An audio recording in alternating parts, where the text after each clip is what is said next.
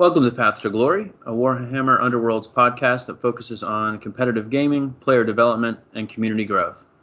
This is Jonathan, and I'm joined today by my co host, Aman. Hello, everyone. And our special guest for this episode, Jimmy. Hey, fellas. Hey. Um, and just for some reference, this episode is being recorded on August 8th, 2019. Um, the state of the meta is we have the full Night Vault season with Power Unbound, and Dreadfane has not technically been released, um, although it has pretty much leaked all across the United States, and you might be able to buy it from Barnes and Noble. so we we know about it, but it's not currently in any of the uh, events. Um, and then as far as events go, uh, Gen Con took place in this last week and that's what we're talking about today. And the next Grand Clash, I think, in the world is in Scotland on the 24th of August, and then the Nova Open is shortly after that. Um, we are. I know Aman and I are going to that. Are you going to that, Jimmy? I am. Awesome. So dun, we'll, dun, we'll all be there. That'll be exciting. all right. Um, our first segment before we um, get into what we've been up to is some community shoutouts. And um, the one that I wanted to mention first was an article by John over at Can You Roll a Crit? And this one actually dropped today. Um, and it is about target priority. Um, and he goes through sort of the basics of target priority, when you would want to target certain fighters. And then he actually breaks down uh, every warband and sort of gives uh, varying from general to pretty detailed information on sort of how to take those war bands apart from a target priority perspective. Mm-hmm. Um, and I thought it was pretty great. So I would definitely recommend that. Yeah, I thought it was a fantastic article, uh, especially for a new player, right? Like if you're just getting into the game and you may not necessarily be familiar with how warbands work, or if you end up playing against a warband you're not too familiar with, um, that article will give you a general idea of on, on how to interact with your opponent, um, what targets you need to prioritize, hence the title, as well as you know just general understanding of how some of those warbands might be played. So I really liked it. Um, it's refreshing to get another person's perspective, and even as a, I guess, seasoned player, if you will, um, I did enjoy the read thoroughly. Jimmy, what do you think? Uh, I actually didn't um, read the article, but Oof. I'm sure it's great. On the spot, got him. Yeah. Got him.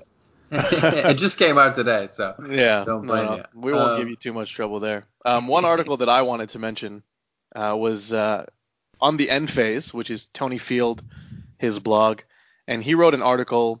Uh, the title escapes me, but the concept is luck versus consistency, and how big of a factor does luck play when you're playing in Underworlds? And I thought it was really refreshing because, and we were talking about this in the pre-show, and Jimmy, I know you have some thoughts, but you know, a lot of people like to say that a lot of things happen in luck, and that Underworld is really controlled just by the outcome of how you draw or what your uh, dice roll. And I would love to get your thoughts on what you think or how you think luck, uh, I guess, influences the game. Yeah, yeah, sure. Um, so first of all, I, I, heard Tony's a great player, so I'm sure it's a great article too. Um, but uh, yeah, so we've all had moments where you know, we've all complained about luck, uh, either in our head or you know verbally during a game, which is, I mean, it's totally natural. I mean, that stuff. Um, I don't mind that stuff at all if it happens like sparingly during a game. Uh, we've all been there.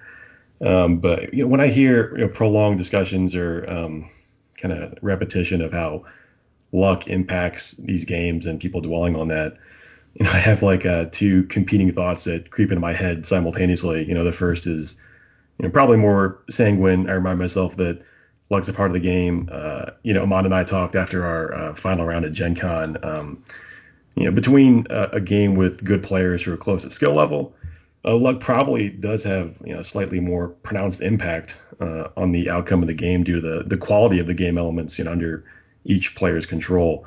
Um, but the you know other the other thoughts a little less forgiving because um, in these games there are so many decisions that are under your control completely.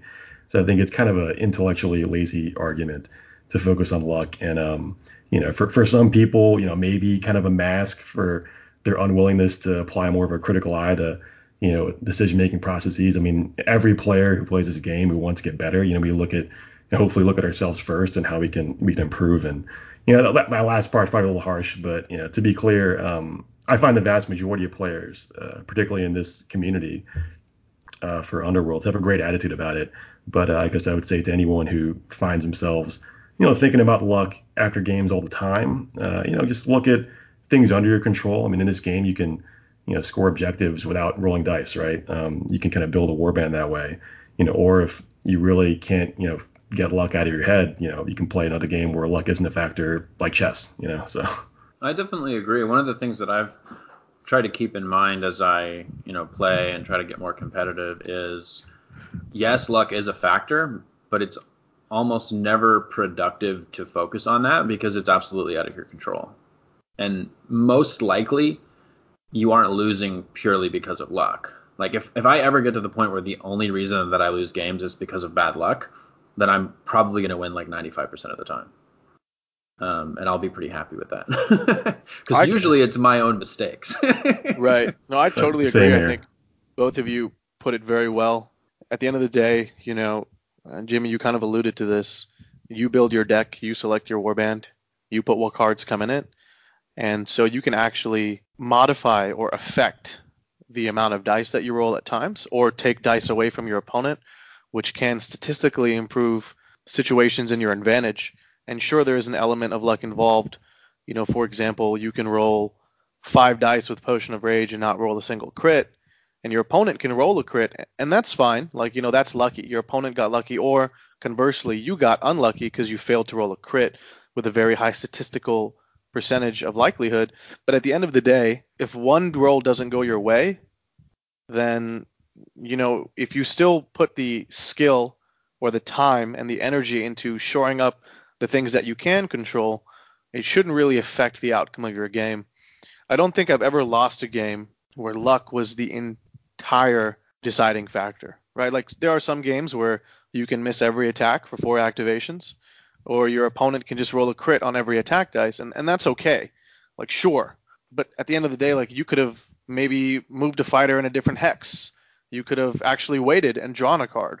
You could have switched out an objective. You know, like there's a lot of things that you can do to mitigate that. And at the end of the day, I do agree with your point, Jimmy, that if two really skilled players who have made the minimal number of mistakes possible prior to the game, which includes uh, warband selection, deck building, board choice, and objective placement, and then in the game make fantastic decisions and adapt well to the opponent's strategy, then absolutely luck becomes a more important and potentially even a more of a deciding factor but at the end of the day, you know, luck can only take you so far. And if you have bad luck one game, that's fine. You can make it up in the other two.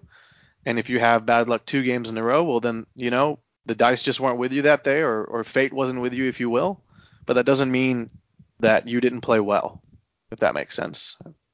Yeah, no, totally agree. Yeah, definitely. And I mean, one of the things that I've also sort of kept in mind is like sometimes you'll be like, wow, if that last attack had just hit, then I would have won the game. And then, if, but if you really think about it, you know, that last attack was probably about a 50-50 chance. And so what you're saying is like, oh man, if this coin flip had went my way, I would have won. And so I think like by the time you get to the point where your game relies on a coin flip, like you've already messed up. like you you should have been winning way before that. You know, there were there were most likely choices you could have made way before that would have um, not made your game rely on a coin flip. And yeah. uh, even when you have like five dice on swords against like one dodge, it's still like a 75% chance. So like, you know, one in four, you're gonna fail that. so um, yeah, agreed. And and just as uh as human beings, and I certainly fall into this trap all the time. There's definitely a uh, a recency bias, right? Where you know you roll five dice and don't roll a single success, and you're like, oh god, you know, luck, you know, screwed me over this time.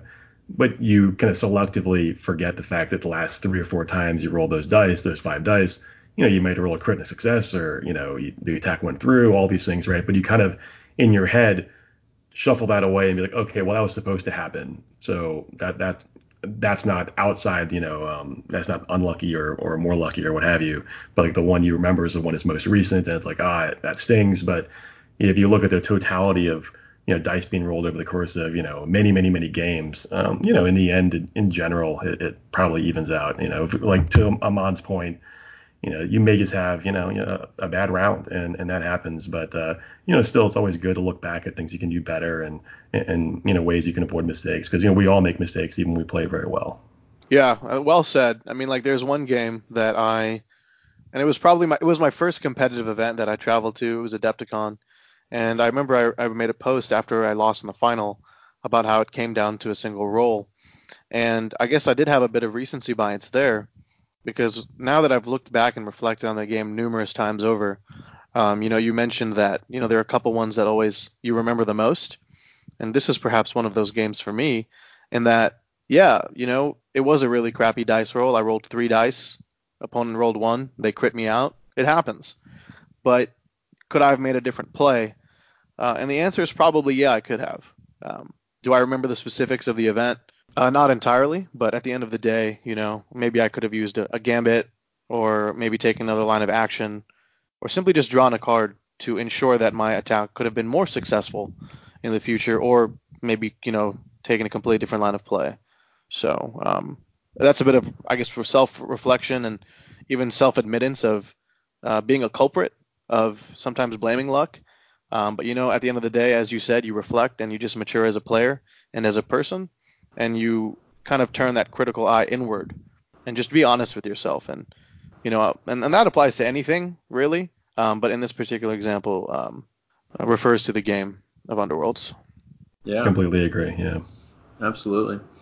All right. Well, I think our I think that's it for community shoutouts, and that was a nice little tangent. Um, the we love our tangents. Um, the next part is going to be the uh, personal recap and just what's going on, been, what's been going on with the game. Um, why don't we start with you, uh, Jimmy, and you can just introduce yourself. Um, for anyone that isn't aware, this is the winner of Gen Con. We'll give a spoiler. Spoiler. Uh, and uh, why don't you tell us a little bit about yourself? Yeah, so I, I play out of uh, Raleigh, North Carolina. Um, I've been playing Underworlds for about, I guess, since last uh, October. Uh, before that, I uh, played competitive Malifaux, and um, before that, you know, uh, like most people, I got into gaming through, you know, stuff like 40k and uh, Warhammer Fantasy, and played some Lord of the Rings, and um, you know, kind of meandered my way through a bunch of different games. But yeah, I've arrived here at Underworlds, which I think is a great game, a great competitive game definitely uh, scratches all the itches. And uh, um, yeah, in the local scene, you know, we have got a lot of solid players, and um, and, and yeah, and great weather, and low cost of living, and just a whole bunch of wonderful things in North Carolina. So I'm just advertising for a state I like. I'm not from here. Like no one I know from North Carolina in like the Raleigh area is from North Carolina. Oddly enough, we've all transplanted from somewhere in the Northeast. Like I grew up near Philly, and you know, a buddy of mine um, is from New York, and you know, we're all over the place, but uh, I've kind of found our way here, so it's a good place to live. It's really funny you mentioned that. I so I live in Austin, Texas, and it's kind of like the same thing. Everybody here is not from here. Um, so I'm originally from Houston, which I guess is just two and a half hours down the road. But like some of my best friends are from like Minnesota, California, Boston. It's um it's really crazy actually how some of the uh, cities, especially with I guess perceived lower cost of living, uh, really attract people from all over. It's really neat. Yeah, yeah. Have you been up to anything other than Gen Con, Jimmy, or had any other time?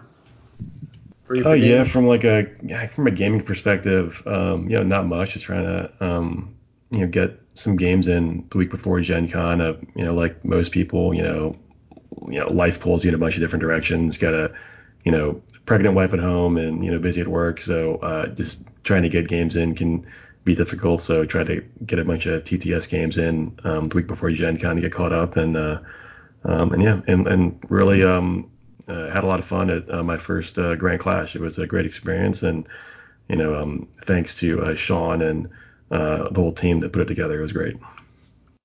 Great, cool. Um, I guess I'll go next. Um, I did not go to Gen Con, so I um, actually went down to Houston that week. I seem to always go to Houston when Aman is away, uh, and I'll play with his group. But uh, I got a got to play a couple games with uh, one of his local players, Steven, and that was a lot of fun. and uh, I've been playing a lot of Gits because I feel like they're pretty good in the meta recently. Um, although I'm a little bit terrified of uh, Jimmy's Reaver deck. Um, and then I've also been testing out streaming some games on Twitch, um, which is just Twitch slash Wigglefish. And I got to play a couple games with Max from the Battle for Salvation podcast.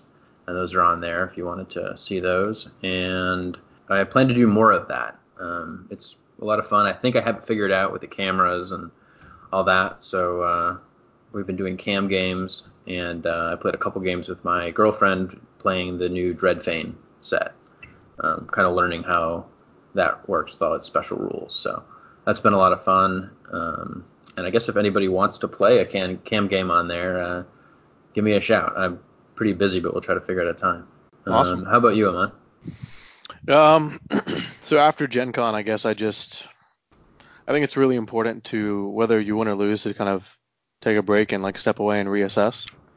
Um, so I know like the night of, I was like really motivated. So like, um, I, don't know if I've mentioned this on the past podcast before, but there's like two types of people. Uh, it might be a Vince Lombardi quote. I'm not really sure, but there are two types of people in the world: those who love to win and hate to lose. And I'm like f- fully in the latter category. I dislike losing. Um, it's just been a lot of pressure on me to win since I've been uh, probably because of family dynamic or something. But um, so for me, like losing actually motivates me to do better, and I think that's how I've been able to like keep a consistent uh, presence in the uh, competitive community.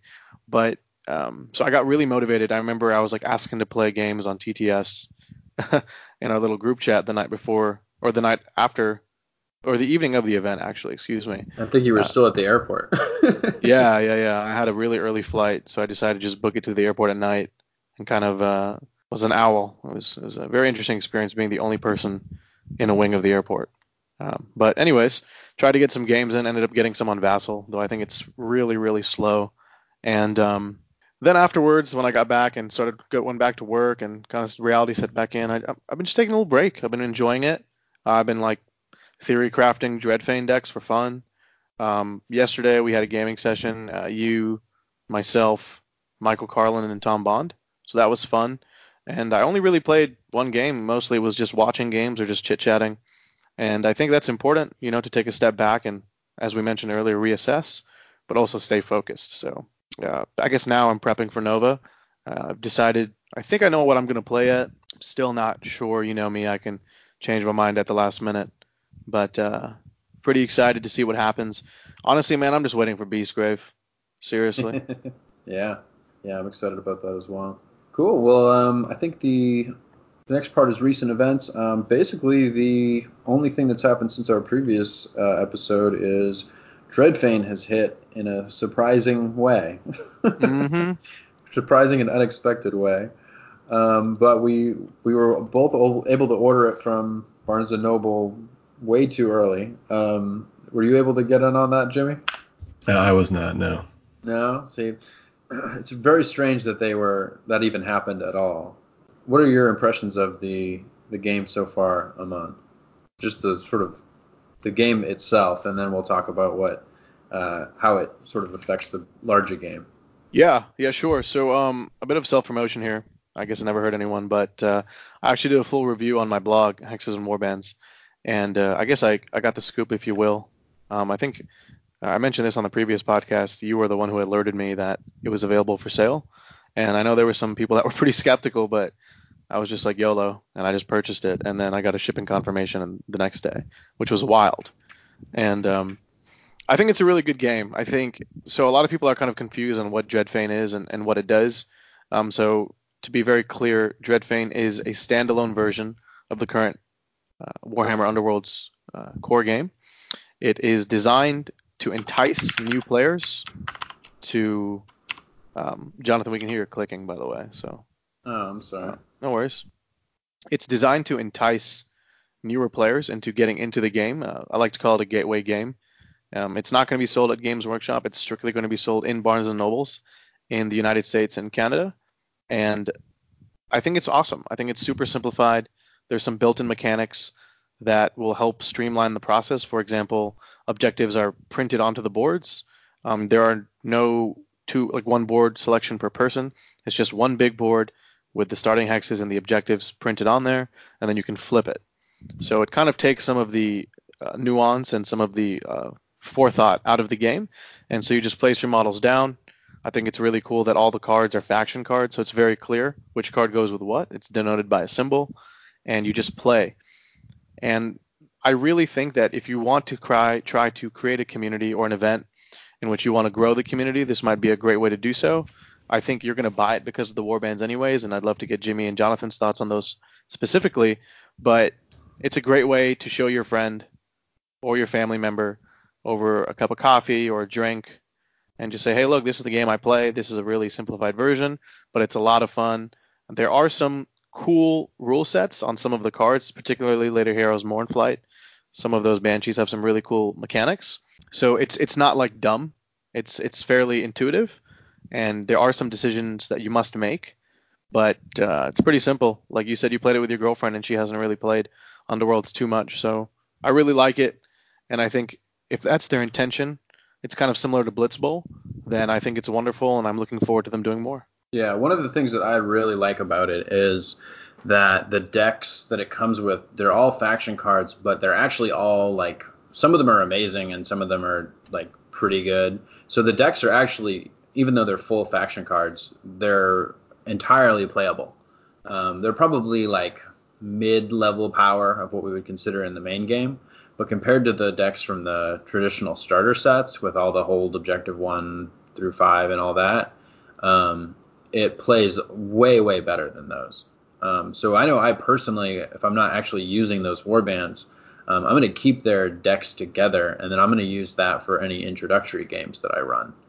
Um, and I'm thinking that that'll be way more enjoyable than the the traditional starter decks, or me trying to make two decks that are simple to understand for a new player, but also like even against each other, which I found can be kind of difficult to do. Um, so it kind of does a lot of that for you. And then if you really want to simplify it even more, um, it actually comes with like a secondary learning game mode where you don't use any of the leaders, so it's just three fighters and two fighters. And then I don't even think you use cards. Um, it has all the rules for that in the like getting started. So you can like it has all of that together in one place, and you don't have to make up rules or anything like that. So um, I think it's great for that. Yeah, it, it's really cool, and I think you mentioned that you know it's a great way to kind of embrace into, or I guess branch into the, some of the other warbands, because you can actually use those warbands in the Dreadfane like games, and so there's a bit of like deck building involved. But if you generally stick to the faction cards, then you just throw in two neutral objectives that are fairly decent. You can or upgrades, no objectives, yeah. You can actually get your friend that you're trying to entice into the game, or whomever you're playing with, and give them a taste of some of the other warbands as well. And I would recommend maybe a warband with a little bit variance than the one that they're currently playing, so that they can kind of get a feel for the game. Uh, don't bring Mollog. Don't, don't be that guy. um, but I think the warbands are really cool, and I'm really excited that they're being able to, or they will translate into the core game um, after the release, or uh after the release date, which is August 31st. And I know Jimmy, I saw some of your comments on Facebook about you know, people were clamoring about the Banshees, and there was a debate on whether or not they were going to be accepted at Nova prior to today, where they announced they will not be accepted at Nova. And you were a little critical of the Banshees, even though everyone thinks they're really good. And I wanted to uh, get your reasoning behind that. Yeah. So, um, uh, so actually, first of all, um, speaking about just the design of the cards in, in general, um, uh, I I've glanced through the uh, the leaked pictures and stuff on the, the the cards for the war bands and in some of their um, faction cards. And one thing I noticed, um, especially for the uh, Lady Mournflight um, faction, is that the objectives they seem to have two distinct styles of play, like an objective style and an aggro style.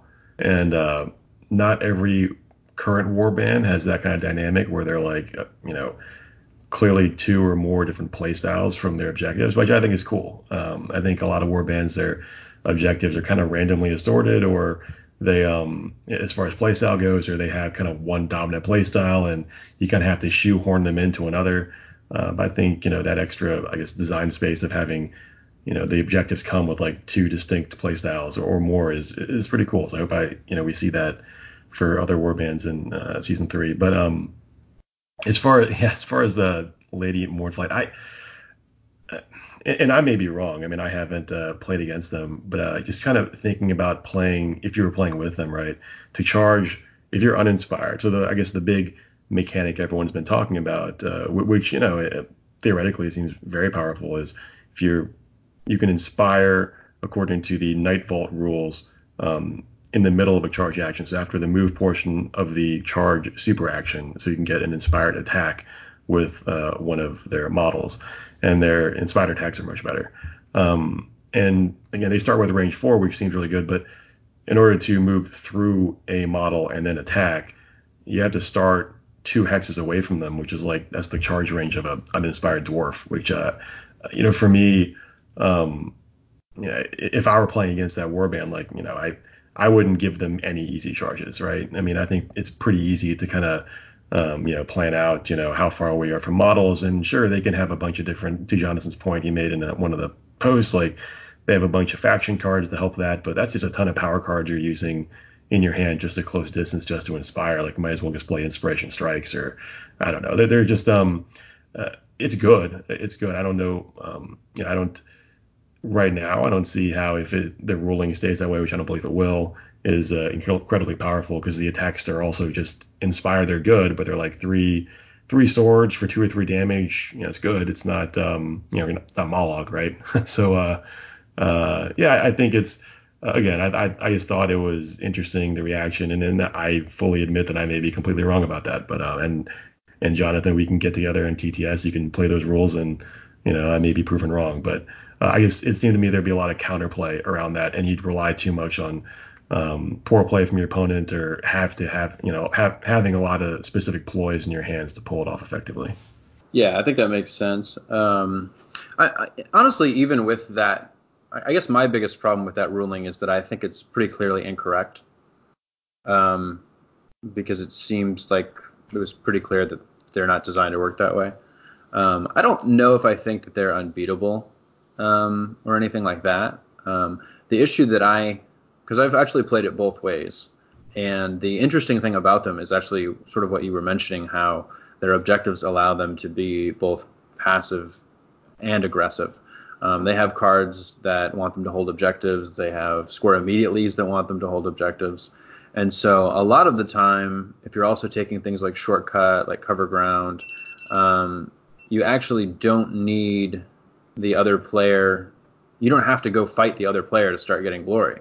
So a lot of the time that'll put the impetus on the other player to come and kill you, um, especially if they're you know in a more aggressive um, matchup. I think like we've talked about before, um, you know like who's the beatdown.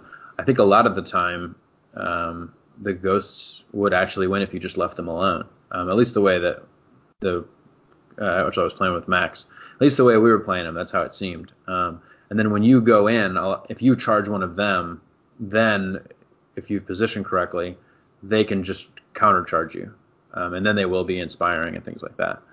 Um, so I, I mean, I, I think they're good, and, and I think you can plan around either way. Like I think if you know that they're going to inspire mid charge, then you absolutely do what you were saying in position and things like that. Um, it just makes it much more difficult, and I think it's whereas when they inspire after their attack, um, it seems a lot more balanced. And given the way the rules are in the Dreadfane book, it seems pretty clear that that's how they were intended.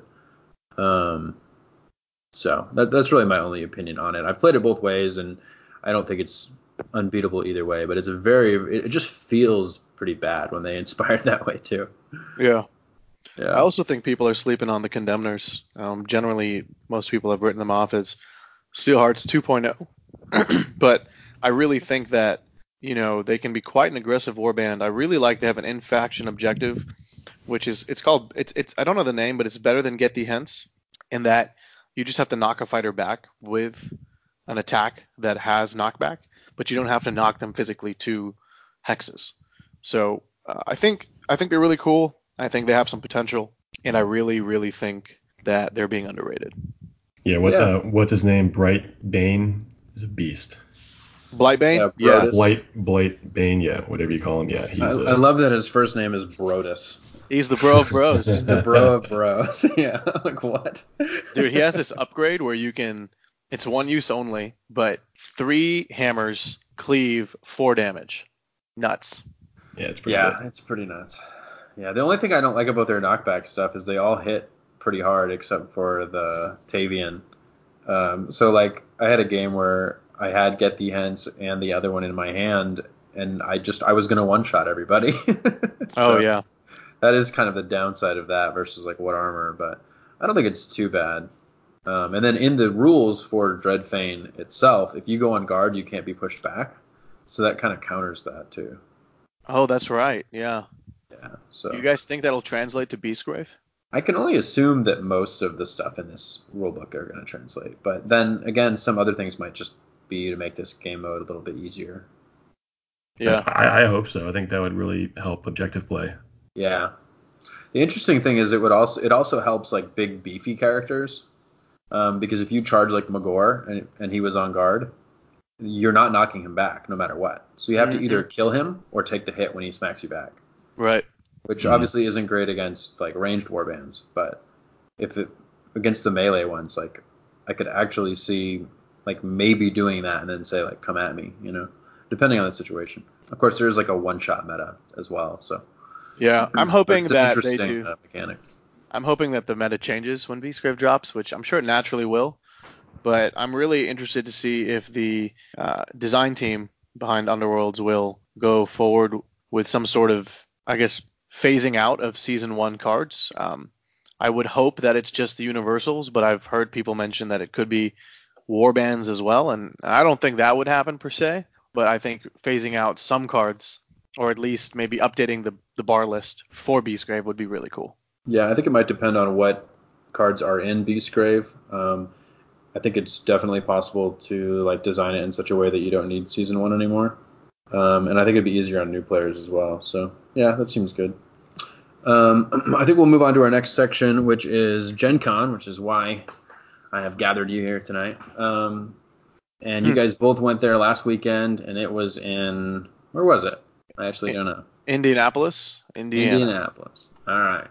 It was cool. crazy, man. There was like 80 over 85,000 people there. Every waiter, waitress slash Lyft Uber driver I spoke to was like, yeah, pretty much the city just shuts down. There's just so many people that come in, and it's a great weekend for the city. It's the largest convention in the state of Indiana. And correct me if I'm wrong, but I also think it's the largest board game convention in the country. Not sure. I think so. Yeah. yeah. It's wild, man. Lots of cosplay too. It's pretty cool. Great. What did you think of the event in general, Jimmy? Yeah, have you, my, been, uh, had you been before? I've never been, um, and and yeah, I um I thought it was great too. Um, I, I felt underprepared, you know, not wearing an outfit like many of the other wonderful, colorful people there. Um, but uh, uh, yeah, it was it was a lot of fun, and I, unfortunately, um, just because of you know scheduling and stuff, I flew in late on Friday, so I didn't have a chance really to catch too much of the uh, convention with the uh, Grand Clash and all. But um, uh, next year, I'll definitely um, make it a point to um, check everything else out because it looked like a lot of fun. Yeah, I've definitely heard good things about it from everyone that attended, so that's great. Um, I guess before we really go, I guess the first thing I want to ask you guys is because this was the first event with the new meta and bars li- like vendor restricted list. Um, we had a pretty big restricted list, so it changed a lot. Um, what did you guys expect to see um, at a big event like this um, with the new meta? Like, what were you thinking was going to be good? Um, and then you know that that'll lead into what did you bring to counter that? Jimmy, you want to go first? Um, sure. Yeah. I mean, I think um, well, well, first of all, I'm very happy that uh, GW has a bar list for this game. And I think um, uh, bar list updates really made uh, my success this event uh, possible, I believe. Um, so you know, again, credit to GW for you know, attentive curation of their game. I think there's with so many new cards benefiting really um, a lot of the newer factions, things like Magic and, and other things like that. I think um, making sure they have a um, well thought out bar list to um, properly gauge power level is is great. You know, I actually, you know, some people it sounds like um, may be concerned that if cards come out and they're on the um, restricted list immediately, that that could discourage you from from even buying a, a card to update, that kind of stuff. I actually don't mind them having just a, a, class of cards that's more powerful, empirically more powerful, but it's a restricted class of cards and have like a basic class. I think um, it's fun seeing what more powerful cards do.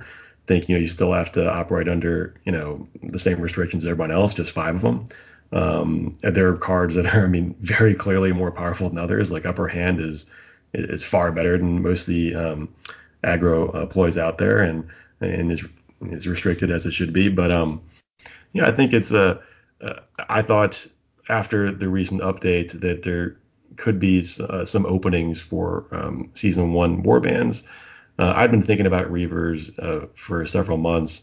Um, so there's um, a buddy of mine in North Carolina, Jason Murray, who um, has been playing the game longer than me, and he was uh, um, he was counter meta before I was recently counter meta. I think he uh, placed uh, sixth place last year at Nova with the uh, Sepulchral Guard, which is pretty impressive. So um, he was encouraging me to try new stuff, and uh, yeah, I kind of looked around at things that I, you know, different war bands in season one that I thought could be effective, and you know, given a specific playstyle, and you know, came across Reavers, and again, won't deny that the recent bar uh, certainly helped uh, my chances in this event. Yeah, you also mentioned that you wanted, you anticipated you might be the only Reavers player there. Yeah, yeah, yeah, that, that too. I mean, there were, um, it was cool to see some other season one war bands in the group. I think a lot of people were, were trying uh, different things. Uh, there were a bit counter meta, which was fun. I had a, a great game with uh, Sepulchral Guard in my second round, which uh, we'll talk about in a little bit. Um, but yeah, it, it was uh, uh, it was fun to see some of these other war bands. But yeah, I I thought that I probably was gonna be the only Reavers player because they've been a lot of people seemingly have been pretty down on them um, in the meta and in conversation in general. Yeah, super valid point. Um, I, I would generally echo your thoughts. I mean, for me, when when the bar list dropped, it was awesome to see that. A little inconvenient on the timing, but I still felt like it was enough to where you can wrap your head around it and make some some decisions. And so for me, um, I guess when it came to prepping for the event, I I wanted to go with the Profiteers, but I felt like they had lost a lot of their touch, and so I started theory crafting and playing some games locally, and then I kind of narrowed it down to four: Stormsire's Cursebreakers, Thorns of the Briar Queen, Godsworn Hunt, and Thundrik's Profiteers. Uh, and the reason I picked those is because I felt like Cursebreakers were really good still. Sure, they lost a lot of their magical bite, but even prior to gaining those tools, they were still one of the best warbands in the game. Um, they are, I guess, played more aggressively. For those of you who are familiar with my Adepticon deck, I played them as such. It was a bit of like a flex aggro. And so I was hoping to maybe try that. And Thorns I picked because I felt like objective play is really good or really st- or stronger now than it was before. There are a bunch of players across the world who've been consistently placing in the top 10, top 5, top 4 uh, in Grand Clash events with Thorns of the Briar Queen or Zarbag's Gitz. So I had a feeling that objective play might do really well. And uh, so I even considered playing them. Ultimately, they did not pass, I guess, my internal test because I just didn't have enough reps with them. And then the next one was Godsworn. That was also might have to do with a lot of uh, inspiration from Tom Bond. I was playtesting with him a lot uh, and playtesting some of the, I guess, theory decks that I came up with. But at the end of the day, uh, I just was like, you know what? They're really swingy. They have a sheer number or sheer output of damage is incredible. Uh, the number of threats is incredible, but again, you know, they can just fall over like paper, uh, even with pure carnage in the deck. And so then it kind of came down to profiteers and cursebreakers. And then I went with the profiteers because, as uh, many people have said in the past, experience triumphs everything. So I just felt comfortable. I had the reps, and I felt like I could make them work. And I was actually keen to make them work after hearing a lot of the criticism in regards to them online. And so, with some of those anticipations in place, I took the profiteers, and uh, I was very like very keen of my weaknesses. Right, like objective warbands that could passively outscore me was something I was concerned with, and then furthermore, warbands that were faster than me. And so I kind of wrote off, uh, much to my chagrin, uh, Spiteclaw Swarm and Garrek's Reavers. Um, it's really funny, like John Reese and I, when we the Profiteers first came out, we were discussing their strengths and weaknesses, and we actually identified that Reavers were a really, really bad matchup, but no one played them right. So didn't really, I guess, put much thought into like defeating them or, or how they would even be played. I figured if they ran up and tried to attack me, I could shoot them. And same with the Godsworn. So I felt comfortable there. And so the deck I designed had a lot of ways in which I can just like melt my enemy's board with just a lot of damage from my warband and through my gambits as well. Yeah, and we'll make sure that the decks are all in the show notes. Um, but one thing I found interesting looking at both of your decks is you both have Shard Gale, um, you both have Encroaching Shadow, and I think Aman also has Toxic Gases and Lethal Ward, so that's a lot of damage. And uh, Trap. Uh, so yeah, and Trap. So it seems like you, especially with the Shard Gale and Encroaching Shadow, um, Lethal Ward, were probably expecting like objective war bands. Um, mm-hmm. And then with Jimmy's, it seems like you were probably anticipating that some of the larger war bands might come back. Um, and that's one of the reasons for pure carnage, I would think. Um, so, so I mean, yes, uh, yes, and also um, and no to an extent. I think it's you know pure carnage certainly helps me in you know, in matchups with bigger war bands, but I think it's also insurance, right? Because if uh, mm-hmm. you know there was one matchup where actually the very first game when you know Mollog wiped out my entire war band, and uh, um, it, we can go into the basics of certain games, but you know it even though I think I I killed two or three of the squigs. Um, you know, he scored a bunch of glory, but I scored Khorne Cares Not and Pure Carnage in the end to really close the gap. So I think it's an insurance against, um, you know, uh, very aggro war bands going into me. It certainly benefits if it's a um, if I'm playing against a uh, large war band. Um, but you know, I I tried when I was designing the deck, I was you know trying to make sure it was as flexible and as many matchups as, as possible. Um, you know, as far as you know, meta thoughts in particular. Um, in my opinion, the current meta was kind of built around uh, charging up. And you could argue the game itself in general is built this way, but you know, charging up your warband turn one, then snowballing, right? Uh, and with this warband, uh, I wanted to have the option uh, to get into someone turn one if necessary with a lot of damage and accuracy. Uh, and I think uh, with starting out the range four, having stuff like spectral wings and hidden paths and a ton of accuracy ploys and you know fighter that starts with three damage and two hammers. I think uh, uh, Reavers offers kind of a good mix of all that.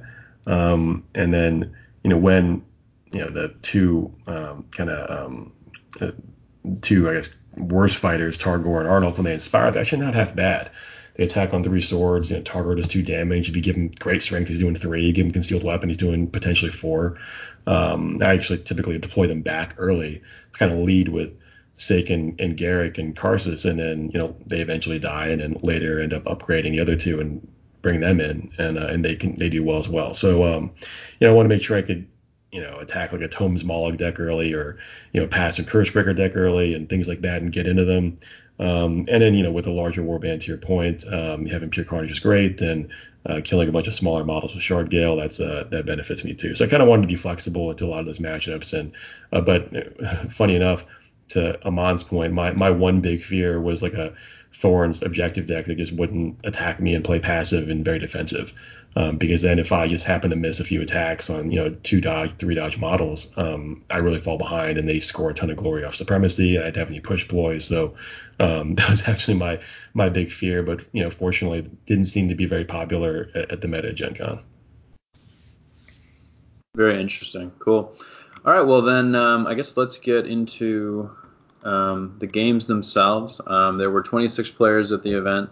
Um, and I think it actually had one of the most um, diverse um, faction breakdowns. Um, if you look at the numbers for each faction, the only there were only three factions that were not there, and it was Steelheart's Champions, Eyes of the Nine, and Godsworn.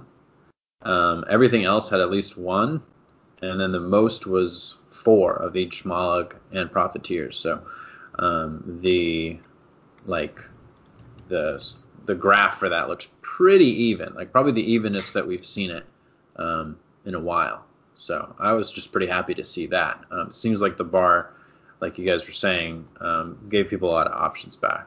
So I thought that was really neat to see um, from a you know a, a watching person's perspective. Um, and I bet it also made you guys play a lot of different weird stuff. so why don't you guys get into your uh, first games? Um, do you want to start, Aman? Um, Jimmy's our guest. Let's have him start. Sure.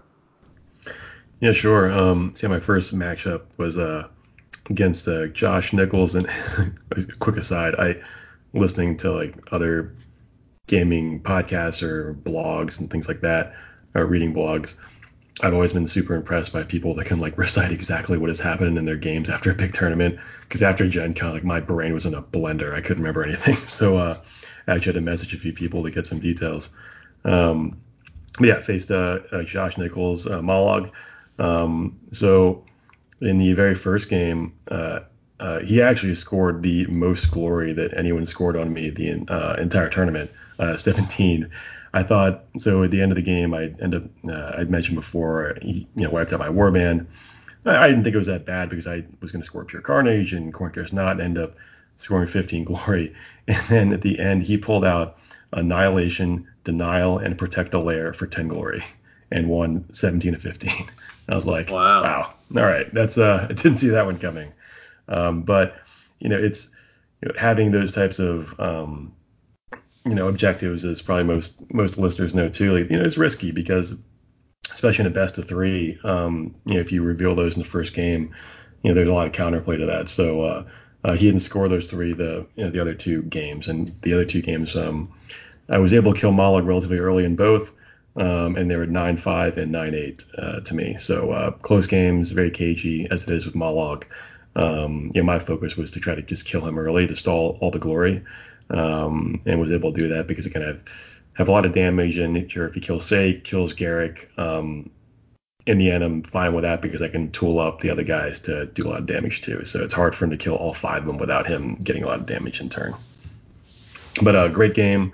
Uh, Josh was a great opponent. Uh, you know, those games kind of came down to the wire, so uh, it was a lot of fun. Great. Aman, how was your first uh, round? Yeah, so mine was really interesting because I didn't think I'd see this warband there, and, and there was a bunch of them actually. So I played against Sean and his Iron Skulls boys in the first round. First game I won board, and uh, you know, kind of just waited for him to engage with me. So scored some passive glory, um, went in for a, a, late round one charge or, or, phase one charge, and then started piling on the glory and and, and kind of cleaned it up fairly early from there. Uh, went 11 to one in my first game. And then uh, second game, Sean won board and he kind of plays it a little bit more aggressively. Again, um, bait him out with Alensen and then just went to town on him. Uh, it, it's a kind of a tough matchup for the the Iron Skulls, I will say, and uh, their Inspire mechanic is a little wonky. Um, so I comfortably got that game 18 to two. Yeah, I think there can be a lot of issues with um, any melee war band really if they just go into dwarves that firing zone. They yeah. kind of just get ripped apart. Makes sense. So then you guys both won your first round and uh, on to round two. And uh, Jimmy, I think your second round was against Luke Hartman, who is uh, pretty active on some of the uh, Facebook stuff. I know I've talked to him a few times. Yeah, uh, yeah, Luke's a great guy. Uh, really enjoyed meeting him and, and, and, playing with him. And you know, I was uh, I was very happy to see another season one warband because he was uh, brave enough to bring uh, Sepulchral Guard and had a very nice deck list with them. It was um, a bit hybrid, but mostly aggro, and uh, uh, which was which was great to see. I mean, I I thought he'd have you know more objective play in there, but it kind of it did surprise me when you know he was you know, playing the way it was, which was a good wrinkle and uh, and a lot of fun to play against. Um, first game was like, it was probably one of the closest games I had in the whole tournament. Um, uh, it first of all, I won boards both games, which was a great benefit to me. Um, and in the first game, uh, first, you know, I think start of the second uh, phase, Garrek was able to kind of missile in uh, after a shard gale and try to kill um, uh, kill the warden. Uh, he hit, uh, but then um, Luke was able to kind of last chance away um, the the attack. And start of the third phase, he shadowed step, I believe, the warden to the middle of the board, and I had like a bunch of cards in hand to score a few uh, score a few glory. Um, but fortunately for me, Targor was able to kind of get in there and, um, you know, with his range five and, and, and, finish the warden off with an encroaching shadow and attack. So, uh, Um, it turned out to be 15-13 to me, and I definitely needed every bit of pure carnage to uh, come back on that one. And then the second game, you know, I was fortunate I won boards again. Um, that one was able to kill uh, the warden relatively early with Saek and uh, ended up being 19 to 14 to me, but it's still a very close game. So um, yeah, I was I was very uh, it was great to see him playing uh, the guard so well, and it was uh, it was a lot of fun. We had a great time. Yeah, he actually came in 13th overall on that first day, so not shabby at all uh, for for the skeletons, which I think most people would be considered to be one of the weaker ones. But, yeah, totally agree. Yeah. Yeah, it's pretty cool to see him bring those. Um, all right, Manuel, how did your second uh, match go? Yeah, so um, interestingly enough, I played against Iron Skulls boys again. The opponent I played, his name was Mark, and his son was also playing in the event, and he was playing Profiteers. And so it was uh, really nice chatting with Mark, really nice guy. But uh, he, he was playing a very interesting deck. He played like a hybrid orc deck, uh, just for the fact that he ran Supremacy. So oh, wow. Yeah, it was kind of weird, um, but it worked. He actually scored it against me in the first game because I was like, "There's no way he has Supremacy," and, and then boom, dropped it, and I was like, "Wow." We we I won board. No, Mark won board both games, and, but it was kind of similar experience to the first round. Uh, you know, again, he just got in there and and really did his best to take out some of uh, my fighters. And uh, I think in the first game he took down two of them. But again, I just did what the you know Thundrik's does best and, and fired away. It was a firing line and won the first game 22 to seven, and the second game uh, no supremacy this time, but again similar I guess to my first game and, and even the round before that, and I won 19 to four. Okay, cool. Yeah, that again, that matchup just seems really brutal for the orcs. So yeah, super brutal. Um, maybe supremacy is the way to go. I don't know. um, all right, well that brings us to round three. Um, Jimmy, you played Robert Cox, and he's actually a local um, to my area. I, I, get to play with him pretty regularly, so that's pretty fun. Um, how did that game go? Yeah, yeah, Robert was uh was great too. Uh, you know, all my opponents were, were great. I had a, such a such a fun time playing against everybody. They all knew what, what they were doing. Um, Robert's no exception. Um, it was actually pretty funny. So we learned that uh, warning shot into Reavers is a terrible idea because he just kept hitting me over and over again except one dodge. Um, but he was trying to score warning shot a couple times early in both games and um, just kept hitting everybody even with little, his little gobos. Um, but uh, yeah, both games were, were very close. We actually both are running pure carnage, um, which I think for for Gitz and, and, and for Godsworn, if they're running aggro, so he played kind of an aggro style with uh with the Gitz, which uh, was a fun deck to play against. Um, it, I, I, think it's it, it, runs pretty well. I think you know, they're gonna bleed a little bit of glory, but it's almost like a um, kind of a third phase, uh, you know, martyred for all the you know the um, gobos you're gonna lose. Uh, this helps make up for that. I think in that kind of play style, it's where, um, fortunately for the Reavers, they have um, kind of doubling down on that uh, mentality of not caring if a bunch of fighters die. They also have Khorne cares not for two glory, which I can score at the end of um, uh, any phase, and also it begins for one glories if uh, if um, you know one fighter from each warband's out of action. So I think um, with that kind of play style, just want everyone to really you know end up on the side of the board, not in not in the table. Um, I certainly had the edge there. I won uh, 18-14 in the first game and uh, 19-16 in the second game, which was uh, was pretty close. I think there may be there may be three models left at the end of that game. It was it was it was pretty fun, um, but it was just kind of uh, we both kept kind of kept going at it at each other and um, uh, just a whole bunch of aggro. But I think the, the advantages of the deck and having a bunch of those cards um, that kind of double down on that mechanic of a bunch of fighters being out really helped me. Yeah, it definitely sounds like if you're both, because I've played a lot of Godsworn and a lot of Gitz, very similar to the way that he plays them. Um, and you're kind of you want the same things to happen, but you get a lot more glory from it. Yeah, exactly. So, yeah. Yeah. Um, all right. Well then, uh, let's go to the third round for you, Aman. Yeah. So played uh, Samuel, and I played against Thorns of the Briar Queen. So I was actually very happy to see this matchup. He actually played Robert the round before, and so because I was number one going into the third round, I got to play the bottom of the seed, bottom of that grouping at least. So uh, that's where Samuel was, and um, I won board first game, And so very happy that uh, I got to orientate the board. So I, I, I headed fairly straight on actually because I needed to get in there and deny those objectives. Um, but when I drew my opening hand, it was insane. So I had Shardgale, had Lethal Ward, Encroaching Shadows, uh, Distraction, and um, like Fueled by Fury. It was nuts. And so like first uh, first turn, I just like blew up half his board. He was not anticipating Shardgale and uh, you know killing three fighters off the bat was was very powerful, and it kind of forced him to get in an aggressive mindset because uh, he really couldn't reliably get to those objectives, and so game ended up being a lot closer than I thought it would be. Um, it's actually really funny because I killed so many ghosts I couldn't shoot as many, and so because some of my cards are revolving around that mechanic, um, it uh, it was a little interesting. But uh, I ended up winning 13 to 8. And then game two, uh, Samuel won board, which was awesome because I got to have my three objectives and he had to come to me. I was very wary of sudden appearance, shadowed step, hidden paths, and all that, like the Briar Queen does love to have. But um, I like drew a terrible hand.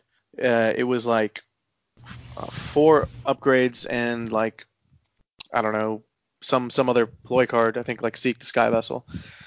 And I was like, man, I cannot, I cannot just, I can't use this. So dump my hand, and then I draw Encroaching Shadow, Lethal Ward, Trap, Fueled by Fury, and Ready for Action. And I'm like, okay, this is really good.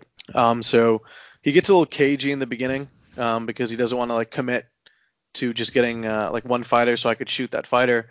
Um, so I drew a card just to like force him to make a reaction, and I drew Shardgale. So again, um, kind of wow. the same thing. Sounds I like just, all those sounds like all those games that you played where you drew four upgrades and ready for action. The luck finally went your way. yeah, right. Exactly. so I uh, again got to do the exact same thing I did, and, and this time there wasn't really much he could do to catch up, and I comfortably won 21 to eight. Wow. Yeah, that's one of the reasons why in my honestly it has a lot to do with uh, me not wanting to see this Reavers deck. um, in my Gitz, I've been running uh, Forceful Denial, so hopefully I can stop some Shardgales. But yeah, I mean that's such a good card nowadays. But it was yeah. just really nice to see, like you know, I love it when a plan comes together type of situation. Sure. Um, I planned for that matchup. I knew that they could outscore me, and I turned the tables. Yeah, Shardgale's incredible like that against the uh, bigger warbands because a lot of the time without it, they're gonna get like 20 plus glory um, if you let them do their thing. So. Oh yeah, it's insane cool. how much glory the Thorns can score. Oh, yeah, speaking to Shardgale too, I kind of forgot, but uh, in both the last, the previous two matches I had versus Skeletons and and Gitz, um, yeah, Shardgale was just invaluable against those uh those larger uh, warbands. I think there was in game two against Luke, I think I played Shardgale and killed like three skeletons all at once. So it was just a um, because they're so vulnerable, they have such you know such low health. It was uh yeah, it's, it's a very good card against those warbands for sure. I, I, would if I were them and knew I'd you know be going into a meta with Shardgale, I think Forceful Denial probably would be a good play. Yeah, I've actually had to get really cagey with it because a number of people are running Shardgale right now. It seems like, and so I'll do stuff like because if, if, I calculated risk, suddenly I'm in danger, you know. Exactly. Um, with a yeah. goblin, so I'll try to like put Crown of Avarice on a one health fighter um, to try to make that a little bit less likely, and then yeah, things like forceful denial or um, I've been thinking about bringing tainted vitality. I'm just not sure if it's good enough. So anyway, how did your final game go on that first day, Jimmy? Yeah, I was um, playing uh, uh, Paul Steiner's uh, Profiteers, and he was ranked uh, uh, number one. I think uh, the final four was Paul, myself for the one and four matchup, and the two and three was Aman and Duncan Bills.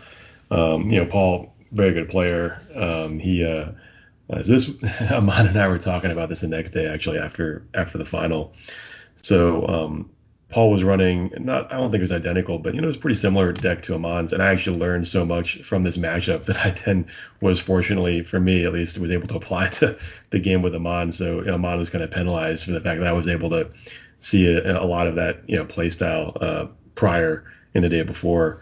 Um, so I I had um, played against Profiteers probably twice as Reavers in TTS games before Gen Con, and you know, I was trying to figure out you know the best way to play against them, and I knew that um, you know, one of the things that profiteers really rely on is is you know shooting and getting close, relatively close, like within range for attacks to, to take advantage of their score immediately and to get that chain going. So um, for me, one of the benefits of playing Reavers and kind of more the aggro but also denial way that I try to play them is that because I, I start with a range four and have a bunch of mobility ploys, I can I can kind of sit back and and try to let them make the first move, draw a bunch of ploys, and um, then make my move when I need to make it.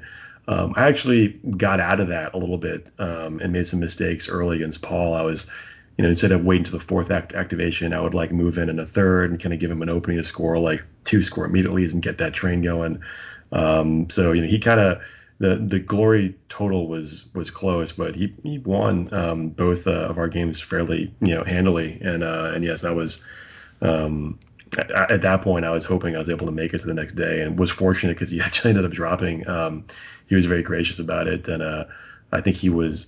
He told me he was judging. I think I believe a Game of Thrones um, card game event the next day, uh, as I knew he wasn't able to make it to, to game uh, to day two. But um, yeah, it was a, great game. You know, he played very well. You know, I uh, I certainly learned a lot. You know, from those games, which to um, to the detriment of Aman the next day. But uh, it was uh, good games for sure.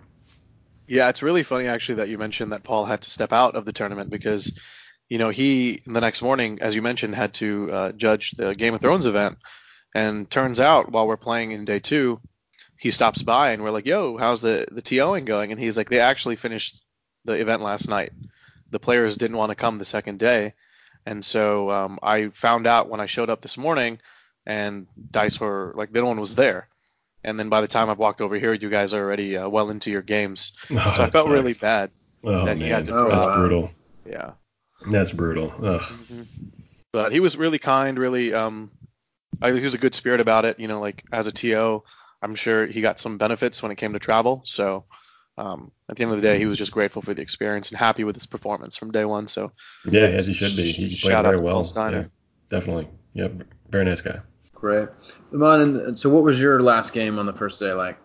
So I got to face my recent nemesis. It's always one of the Bills brothers, but um, I got to play Duncan, Duncan Bills, and uh, Duncan's a great guy, um, very gregarious, uh, very animated during games, and I've come to enjoy that.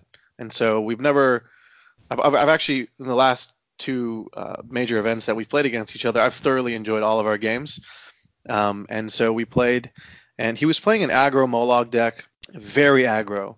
My turn. the, the, the most defense. aggro, the most aggro. yeah, like there was there was no doubt in his mind that you know he's going to get in there and start swinging from the get go, and um, that's actually really bad when it comes to profiteers because, as uh, Jimmy mentioned earlier, you know a lot of the top tier warbands, at least at the time, kind of take a, a turn to I guess power up, right? And so yes, there is a target, but I'm also afraid to shoot the target because, you know, there's my turn, aggressive defense. So I'm just giving him an extra attack before it's even his activation. Uh, and then also, you know, he ran light footed, which means he can be pushed. So like trap was kind of ineffective as well. But I was kind of prepared for this matchup as well because, you know, if Mollog gets to you early and he starts rolling well, he, he and he starts one shotting your fighters, it's hard to get to the squigs, especially if you can't draw hidden paths or Faneway. So that's why I kind of took some of those damage cards. And Duncan got inspiration strikes or blazing souls, one of the two, like first or th- second activation. And then you know he kind of went to town. So um, I wasn't able to get Mollog down, but I was able to eliminate all the squigs and then actually hidden path someone there to score some of the uh, the attack action objectives that I had, and I was able to win 13 to 10. Uh, with Mollog, it's always a little bit of a nail biter per se. You don't really know how it's going to go. Um, but uh, you know, I, I, felt pretty practiced against it, and so I felt confident going into the second game. Um, the second game was a completely different story. Um, I had Get Thee Hence and combination strike in my opening hand and escalation, and so I had a good feeling that if I could score Get Thee Hence, I could get into one of my uh, other score immediately objectives. And later when I drew, uh, it was one of those score immediately objectives, but I missed three shots with Iron Hail and inspired Iron Hail for two of them, and I couldn't score Get Thee Hence. It was wow. wild. Yeah, it was un- it was unfortunate, but again, um, you know, I couldn't draw my accuracy inducing uh, gambits, so um, the statistics there kind of I guess didn't go in my favor. But again, it is what it is, and uh, it got to a point where I just couldn't score anything turn one, and so I just uh, looked at Duncan and I was like, "You've already won this game," and he was like, "Yeah." He's like, "He's sitting on five glory." Um, we finished it out just because for the sake of glory, but uh, it was just going through the motions at that point. Um, and yeah, I know some of my readers will know that when I lose, like I forget to take pictures and I don't take notes anymore because it's like I get a little bit more serious. Not to say that I wasn't playing serious earlier. It's just like I like everything escapes me and I just focus on the game. So we went to game three and it was a pretty, it was a really good game. Um, again, you know, Duncan gets inspiration strike opening hand and uh, it's really hard to, I guess, come back from that, especially when he deploys on the line. And so I did my best. I got in there and I shot some squigs, but to his credit, he like did not block any of the objectives because he was afraid of lethal ward. So I played it once in the first game, which actually helped me win the game. And then after that, he just did not let me. It was a dead card in my hand, pretty much. I did end up killing Mollog in the third game, but I by then his glory lead was a little bit too high, and then I missed some attacks in the end because I couldn't get to my accuracy inducing cards. And so he got me, I think, by like three or four glory. So took a loss in round four. Okay, yeah. So you guys both actually uh, lost in the fourth round, but um, fortunately you were able to make the cut, which is kind of a cool um, sort of effect of the two day format. Um, and in this situation, they did a six day cut, but like we mentioned, the person in the first position, Paul, um, actually had to drop, and so did uh, Kat, who was playing Mollog's Mob. Yeah, I think she was in fourth. We played her at ATC. Yeah, the top six was Paul with his Profiteers, Duncan with Mollog, Aman with Profiteers, Cat with Mollog, and then Gentry with Magore's Fiends, and Rob with Zarbag's Gitz. So a little bit profiteer Mollog heavy, hmm. but once the um, the Mollog, uh, cat dropped with Mollog and Paul dropped with profiteers, um, it actually became uh, Cheryl and Jimmy got to go in with Reavers and Mollog, uh, although the other way around. Jimmy had Reavers, Cheryl had Mollog. So two Mollogs, but otherwise a pretty diverse top eight is what it ended up being. So yeah. Um, I find that really cool from a sort of stats perspective. Two of those are the Shadespire war bands, and uh, you know they all had a shot at the the final. So yeah, that's cool. To that point, uh, in the two-day format, uh, yeah, just a shout out again to GW for changing the Grand Clash format to incorporate two days. Um, yeah, I can say for a fact, um, in the previous, uh, I guess, Grand Clash format where you had four games cut to a top, top a top two, um, that seemed, at least from me reading previous Grand Clashes and you know transcripts and and stories about the games, it's going to be all all about glory differential and just like curb stomping your opponents and making sure that your deck was able to do that. And that is something that I feel in the current meta where you know season one warbands maybe a little bit underpowered, still competitive, still can win games certainly, but um, may not have that potential. Um, really kind of close the door on them. But having having a structure which which um, rewards wins overall over just glory differential, um, I think is is great. Uh, great for the game and great for having um, a more diverse um, selection of warbands at events, and very happy that GW made that decision. Not notwithstanding also the fact that you can get to an actual winner as opposed to having several undefeated people at the end of a day, you know, feel like they're being left out uh, as they had every right to be. Yeah, yeah, I'm a big fan of it. Yeah, so am I. Um, especially at the larger events where you could have anything from like five to ten. I think they had ten at one of the UK events with like 200 people they had 10 undefeated players at the end, and that that just doesn't feel good. I don't think so. Yeah, totally. I think agree. it's great they've moved to the second day format. Um, I, I guess I'd say I kind of wish maybe they would have like an adjustable format that changes based on the number of players. Because you know, for example, here maybe they could have just done a fifth round to find a true winner. Um, but you know, if they've already scheduled the two days, then you know this is probably their best choice as well. So. Um, but we could talk about the format and you know the it, it, seems like it's evolving constantly and every time they do an update i think it just gets better so Yep. Um, agreed. That's pretty, just one of the great things. It seems like GW is listening um, and just pushing more towards uh, the competitive game that we want it to be. So. Um, all right. Well, so for day two, um, why don't we start with uh, Jimmy? You can tell us what happened in the first two rounds. Sure. Yeah. So I think um, so. Aman and Duncan uh, got buys, and the bottom four played it out. I think um, uh, Rob and uh, believe uh, Cheryl. Cheryl. Yeah, Cheryl. There, yeah. that was the um, three and six matchup, and the four and five matchup with myself and uh, Gentry, who's a great guy playing Magore's Fiends, so you know represented season one, which is awesome.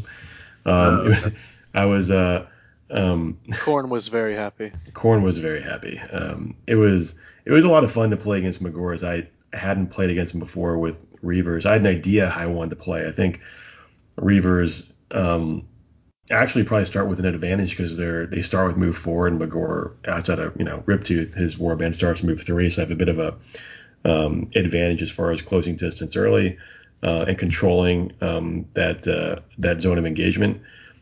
Um, the first game though, I, you know, I thought had my plan in place, and you know, as we you know talked about, where you know certain times um, the dice can leave you in a game, which which happens.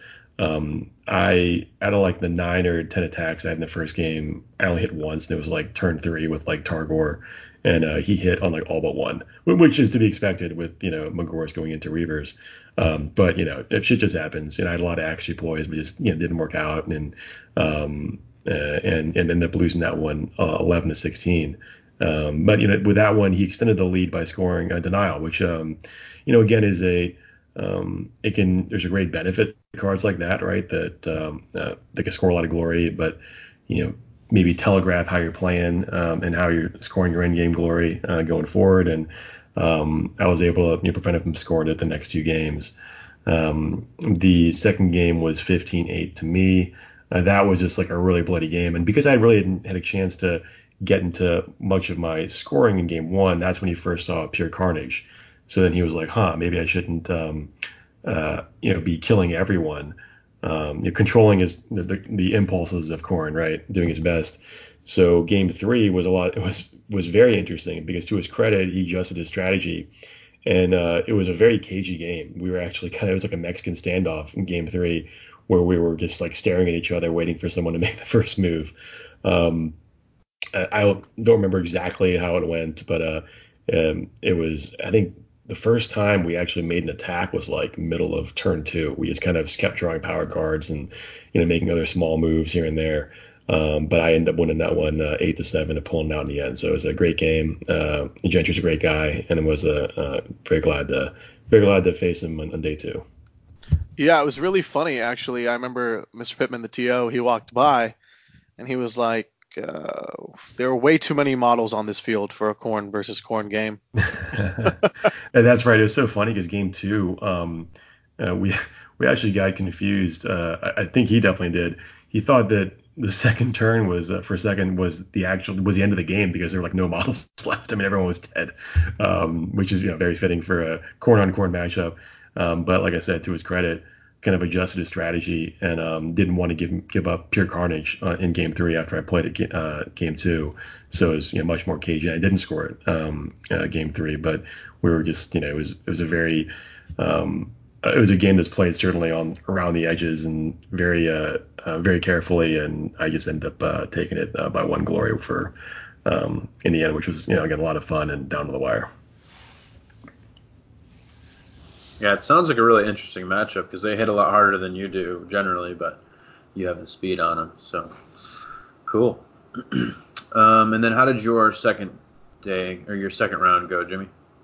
Yeah, so then um yeah then I ended up playing um uh, Duncan Bills, who I actually uh um, know Duncan from playing competitive Malifaux. He um was uh um, a couple years ago he was the uh, uh, national champion and always performed well Malifaux events. Uh, he and his brother um, it was fun to kind of to see him and play Underworlds with him. Um, you know, I've uh, you know heard about his uh, his very aggressive aggro of all aggro Mollog decks and was looking forward to playing against it. And, and yeah, this one was a it was a barn burner. Um, it was probably one of the closest games, closest rounds of uh, Underworlds that I've uh, ever ever played. Um, so just to kind of quickly, I'll go over the actual game itself. But the first game was 13-14 him, then it was 11-8 me, and then the third game was an 8-8 true tie because he had a um, I think Stalags with an objective, but he can't score, an, uh, can't hold an objective. So it was like a true 100% tie. We both still had models left. So it just came down to the glory differential the first two games. So it was incredibly close. But um, the first game, um, you know, I lined up Garrek up front um, because with an uninspired Mollog, it takes you know two uh, two shots to kill him. I didn't want him to you know, one shot too many of my guys, especially somebody important like Saek, too um, uh, um, too early. Uh, but um, he ended up going uh, early and hitting Garrek twice. Uh, and actually scoring victorious duel, um, which was you know good for me to know. I probably should have seen that one coming. Um, and after turn one uh, was up eight to one, so it's a pretty pretty big discrepancy there. Uh, I was able to come back um, again largely due to that comeback mechanic of having um, just uh, you know, a lot of models being dead by the end of the game. Um, I don't believe uh, did I kill Mollog this game? I may have very late, or I may have not. Um, but there are definitely more than seven models uh, dead at the end of this one. As I scored pure carnage and Khorne cares not to kind of catch up and get within one glory. And uh, again, like to his credit, he's like, hmm, all right, well, I don't want you to score that again. So he was very careful with how he attacked, uh, kind of con- controlled that you know extremely aggro impulse that, that Duncan always lines up with, um, and was, was very careful counting the number of models every time um, you know, he killed something. So going forward in the next two games. So um, uh, the next game, uh, again, started out, you know, Mollog just came in swinging.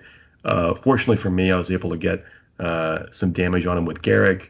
Um, then I he had already hit Garrek with three damage attack. Garrek had one wound left, and I played Shardgale to kill Garrek. Uh, he actually did have Victorious Duel in his hand again turn one, so very happy I did that.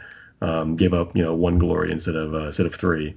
And then, fortunately for me, I won the roll to start uh, turn two in that second game, and uh, Saek was able to kind of go around a corner and uh, smack Mollog to kill him.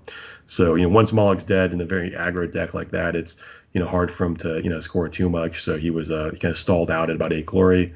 Know, was able to you know, win 11-8, and yeah, that that last game was, I mean, Aman was watching the end of it. It was it was pretty wild. I mean, I um, there's so many very close, tenuous moments. I mean, I, I couldn't list them all. Um, it was did come down to us being tied. He scored burst of speed from moving a spite shroom um, with ready for action across the board. I think he also had like potion of grace to do another move action. Um, he charged Targor, killed him before I was able to score cover ground with Faneway Crystal. It was just like it was it was totally nuts. Um, but uh, yeah, ended up coming down to a tie 8-8. But because of the glory differential, the previous game was able to take it. So I was sweating bullets the entire time. Uh, Duncan's a great player, great opponent. Um, but uh, but yeah, I think you know, playing something a little off meta uh, probably did help me. I think he was um, um, you know, he, he's played against Reavers, of course, but you know, I think um, just playing something different as as opposed to something that you know he would see you know multiple times in a big event uh, was helpful for me. So it was, it was a lot of fun though. Yeah, honestly, it's probably not something he's played against in the last like six months, if if the meta is anything to to show. But that sounds like an incredibly close game. That is one of the things I love about Pure Carnage is that it really just gives your opponent like a bad choice because a lot of the time they need to kill you to stop you, but it's they just can't. Yeah, so. no, completely agree. In a in a very uh, aggro, you know, score immediately objective meta, which I, I, think we're in and probably still in, uh, Pure Carnage is is great for the bigger warbands. Totally agree. Yeah, it's a lot of fun that way. Um, all right, Aman. Well, how did your because you got the bye the first round, so how did your second round go now that Jimmy has made it to the final? Yeah. So while Jimmy was playing Duncan, I was playing uh, Rob, and uh, really nice player. He was playing uh, the Gitz, and so again, uh, one of the warbands that I uh, felt like I had prepared for, just in the way my deck had been built. Um, yeah, we so, had actually done a little bit of practice um, yeah, I, I remember I was like, yeah, I want to play Gitz just to see it, and you were playing a, an aggro variant of it, which was pretty scary actually because it's just flying green midgets with giant weapons, um, and it was not it was not fun to practice against. Um, but uh, in this situation, Rob had a uh, a more of a passive scoring uh, scoring deck, and so didn't get like some crazy hand in this game. It was just a very uh, cagey opening, I guess, round where you know I scored calculated risk, got a change of tactics off towards the end. Um, I was able to deny his primacy by just uh, hitting someone off. I didn't even uh, kill the goblin. I just pushed him off. But then in the second round, I started getting some of the better cards that can help, I guess, level the playing field, if you will. And so I just drew into the combo, dropped it on him, and he was completely shooketh. He was like, dude, I did not see that coming. He was just like, he just kept repeating Shardgale, like muttering it out loud. Um, and it was, it was, um, it was really nice to take someone by surprise like that. Um, but I also kind of felt bad because like at that point he knew it was going to be like a, an uphill battle. But again, to his credit, he was a fantastic player. He managed to make the game very close, and uh, I only won 21 to 19. So um, from going like from wiping out half his warband towards the end of the game, he he just piled on glory. So uh, I was very wary going into the second game. Um, and then this time he longboarded me, which I thought was really interesting. But again, um, kind of was patient, calculated risk, uh, cheeky change of tactics, and then just waiting to draw the combo, waiting. Uh, and then when I finally did, played it, uh, got Iron Hail in there with rapid reload, and I just like blipped two goblins. It was very satisfying. I ended up taking that game 18 to 12, so was fairly happy by the way. I guess I had prepared for the matchup, um, and uh, it kind of went again just as it planned. Yeah, I, I, think it was after some of the games that we played that you decided to put Shardgale in. Yeah, um, I remember we were just like theory crafting one late night, and yeah. um, I was like, I have, I was like, I wonder if I should take Lethal Ward, and then I'm like putting it in the deck, and then you were like, I wonder if you take Shardgale, and then it just devolved into this like 10 15 minute like this would be cool this would be awesome no one would see this coming but you know and it was just it was a really cool and very reminiscent of like the older Farstrider list um, mm-hmm. that doesn't see the rounds anymore. But um, you know, it's it's very reminiscent of that play style. Just making sure that when I do hit you, even if it's a low damage attack, it's enough to take you out or lead to a gambit taking you out later, which was very important to me. Yeah, I had actually been playing against some Skaven decks because they're all the rage right now. Yeah. And uh, some of them are running Shardgale. Um, and it's just devastating against the goblins. so I'm, I'm, a little bit teched towards it now, but um, it's a good one. So, uh, but it sounds like, and the cool thing about goblins is that they do score so much mm-hmm. that sometimes even that's not enough. Yeah. So uh, it's a pretty interesting matchup, I think. So, all right, well that is everything but the final, and surprise, surprise, it was the both of you. That's it's almost like we planned this episode. Yeah, crazy, right? Never right. saw it coming. Branching fate yeah. indeed. um, so how did that? How, how, how, what were you guys thinking going into that uh, matchup? Because I guess Jimmy said he hadn't really played too much of it until the day before, and I can't imagine that it was really something that you had thought too much about, Aman. Yeah, so that's actually a really good point. So, uh, alluding to what I said a little bit earlier, like I, I was very wary of the Reavers, but I just, I, I guess much like I had a little bit of hubris, I suppose. I was like, who's going to take Reavers? Um, and uh, that surely uh, bit me in the behind later. But um, as we've already uh, mentioned, that Jimmy did win the series, but um, I, I was kind of so number one, like I was watching Mollog and um, and and uh, the Reavers duke it out. And uh, Jimmy and I had grabbed drinks the night before, um, and then we uh, we kind of talked about you know just how the way our decks functioned because we figured you know I mean we'd both seen each other play that we knew what was in our deck, so there was just no point in hiding it. And we, I mean, just some great conversation all around. So, um, as much as I, you know, I admire Duncan as a great Mollog player and a player in general, um, it was kind of that like X factor that, oh my God, Reavers are in the semifinals. And so, just like a lot of people have been, you know, kind of raging online, I was just very interested to see, you know, kind of Jimmy make it. And and and I, I saw the effectiveness of his deck in person. I was like, you know, I know exactly what I'm up against. He knows exactly what he's up against. And so, like, my mindset was like, I need to get in and kill his guys early before he can kind of score other cards. Because at the end of the day, if he just gets pure carnage, it begins and Khorne cares not and maybe a kill. That's seven glory. I can beat seven glory. Uh, I mean, that was my intention at least going into the games. Cool. How about you, Jimmy? Yeah. So um, to echo Aman's point, it was it was definitely a lot of fun kind of chatting about it. Um, you know, the night before, I think you know we both had, had some some great thoughts and in, in how each warband would play to each other. Uh, you know, as I mentioned before, I it was a great benefit to me though to basically have like a sparring match against the a very similar matchup um, the day before against against Paul because you know one of the things I realized is that you know there once a, a Thundrik's deck really goes off and he gets a couple that score immediately he's out and scores its objectives, everyone's inspired. I mean, it's very tough to stop. I mean, there's when they inspire, they gain so much. Um, there's so many good upgrades they can take. Um, you know, they have a great combination of just range and some mobility and and also some staying power and, and tankiness. So it's just a, it's a very good warband. Um, but you know, one of the things that I was realizing playing into Paul's deck and realizing some of my mistakes from that game is that you know, without if if I don't just run right into him and give him opportunities to kind of countercharge me, you know, he doesn't have outside of maybe a calculated risk, doesn't have too much passive glory. Uh, while I can kind of wait till the very end of a of a turn, and there are other, you know, I can score things like, um, you know, maybe like a, um, you know, cover ground, or at the very end of a turn, score like, um, you know, uh, off a charge, and or maybe like a branching, uh, branching fate combination with Precise of Force, and kind of build up that way because I had the range to control that engagement because I started out range four and throughout the entire uh, Grand Clash, I never deployed up on the line. I always kind of deployed a little bit back again just to kind of control that distance and you know deny maybe some of those initial early easy uh, objective scores. So um so yeah, it's kind of how how it started. I mean I um uh, you know Aman I think won boards and was it didn't deploy the boards in a complete diagonal, but it was diagonal-ish. Uh, I think there may be like four or five, you know, common hexes um, in the middle, and uh, you know, it may have surprised him a little bit that I deployed kind of so far back because uh, it really forced him to kind of dig into some of his um, uh, um, some of his movement ploys to get in and, and, start scoring some of his glory. But it was a um, it was a great first game. I mean, it came down to like to the wire. I think it was a one glory game.